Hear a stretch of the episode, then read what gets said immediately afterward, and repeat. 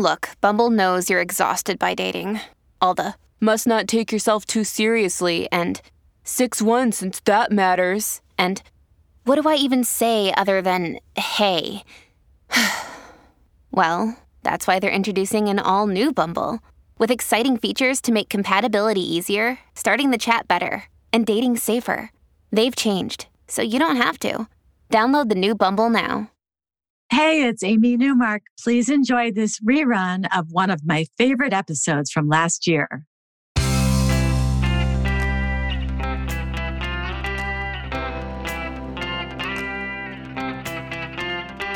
Changing your life one story at a time. This is the Chicken Soup for the Soul podcast with editor in chief, Amy Newmark.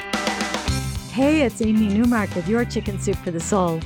And today's inspiration advice come from Chicken Soup for the Soul Grieving, Loss, and Healing. You know, everyone grieves differently, and there are many methods to make the process productive for you as you work through the loss and eventually find some modicum of healing. You may not believe it, but you're stronger than you think, and you have these inner reserves of strength and positive thinking and creativity that are just waiting for you to call on them. So, in today's episode, I want to share five ways to make the grieving process more productive for you, with advice drawn from five stories in the book. So, my first tip for you is to understand that miracles of nature can keep that special bond alive. So, Christine Trollinger loved the miniature rose bush that her husband Gene had bought for a little spot of dirt in front of their house. And he loved to take care of this bush, and he would pluck a rose for Christine every now and then. Unfortunately, the rose bush died right at the time that Gene learned his cancer had come back. But he bought her another one, which stayed alive but failed to bloom all summer. Happily, it finally started blooming in October, but then in December, Gene entered the hospital for what would be the last time. Christine says, Through those dark days, the little blooming rosebush gave me comfort as I returned home each evening from the hospital.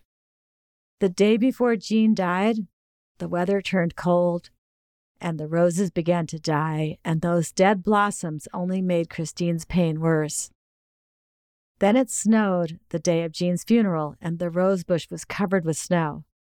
But that night, when the outdoor lights turned on, Christine saw a miniature rose peeking through the snow, looking as good as if it were June and not December. And that little rose bush has survived for 15 years now, and it continues to cheer up Christine. And last winter, on the anniversary of Gene's death, that rose bush bloomed once again in a snowstorm. All right, my second tip is really important, and that is to embrace the rituals of grieving because they really do help. So, Julie Steelstra talks about how devastated she was when her cat, Basil, died at age 12. Losing a pet is often just as traumatic as losing a human loved one, and Julie needed to do all the things that one does after a death. She made a nice coffin for Basil from a computer box and a soft towel and then she sat with him and began her grieving process. At dawn the next day, Julie buried the box and she put plywood over it to protect it from coyotes. And then she marked the grave, and she was already starting to feel the positive effects of the ritual. Julie says, I had performed the rite and necessary duties, and solace bloomed from the muscles of my sorrow. She says, The dead do not care if we perform these rituals, they are for the living but there is real power in these rituals. All right, third tip you can keep the conversation going with your loved one. So, when Camille Dan's 31 year old son died in an accident, she needed to find a way to heal. She says that she'd heard that immersing oneself in nature can offer some relief to a grieving heart, so she headed off to the cottage on a lake. And there, Camille found her son, she heard his voice telling her that he was seeing the beautiful views that she was seeing. He said that he was okay and he was existing in a place of love. She felt him there with her in nature. She talked to him on her long walks, and she continues to talk to him and receive signs of his presence in her life to this day. When you need mealtime inspiration, it's worth shopping Kroger, where you'll find over 30,000 mouthwatering choices that excite your inner foodie. And no matter what tasty choice you make, you'll enjoy our everyday low prices, plus extra ways to save, like digital coupons worth over $600 each week. You can also save up to $1 off per gallon at the pump with fuel points. More savings and more inspiring flavors make shopping Kroger worth it every time. Kroger, fresh for everyone. Fuel restrictions apply. Here's a fourth tip for you. Sometimes a good chat with a stranger is just what you need. When Jamie Korf's Uber driver asked if she had any siblings, she was hit once again with her grief and her confusion. Was she an only child now that her brother was gone? Could she still say she had a sibling? Jamie decided to answer with a full explanation. Her brother had died a few months ago. There was a stunned silence, and then the driver started talking. He had lost his son and his wife. Jamie and the driver cried and gave each other advice, doing their best to comfort each other. Jamie says, This special stranger sat in my pain with me as I sat in his for 20 whole minutes. And here's another tip for you. Tip number five Finding new purpose after a loss can make all the difference. So, Kim Johnson took her mother's death very hard. She took to her bed for weeks. And then two friends forced her to go on a bike ride with them, and Kim stumbled upon an adorable old cottage that was for sale.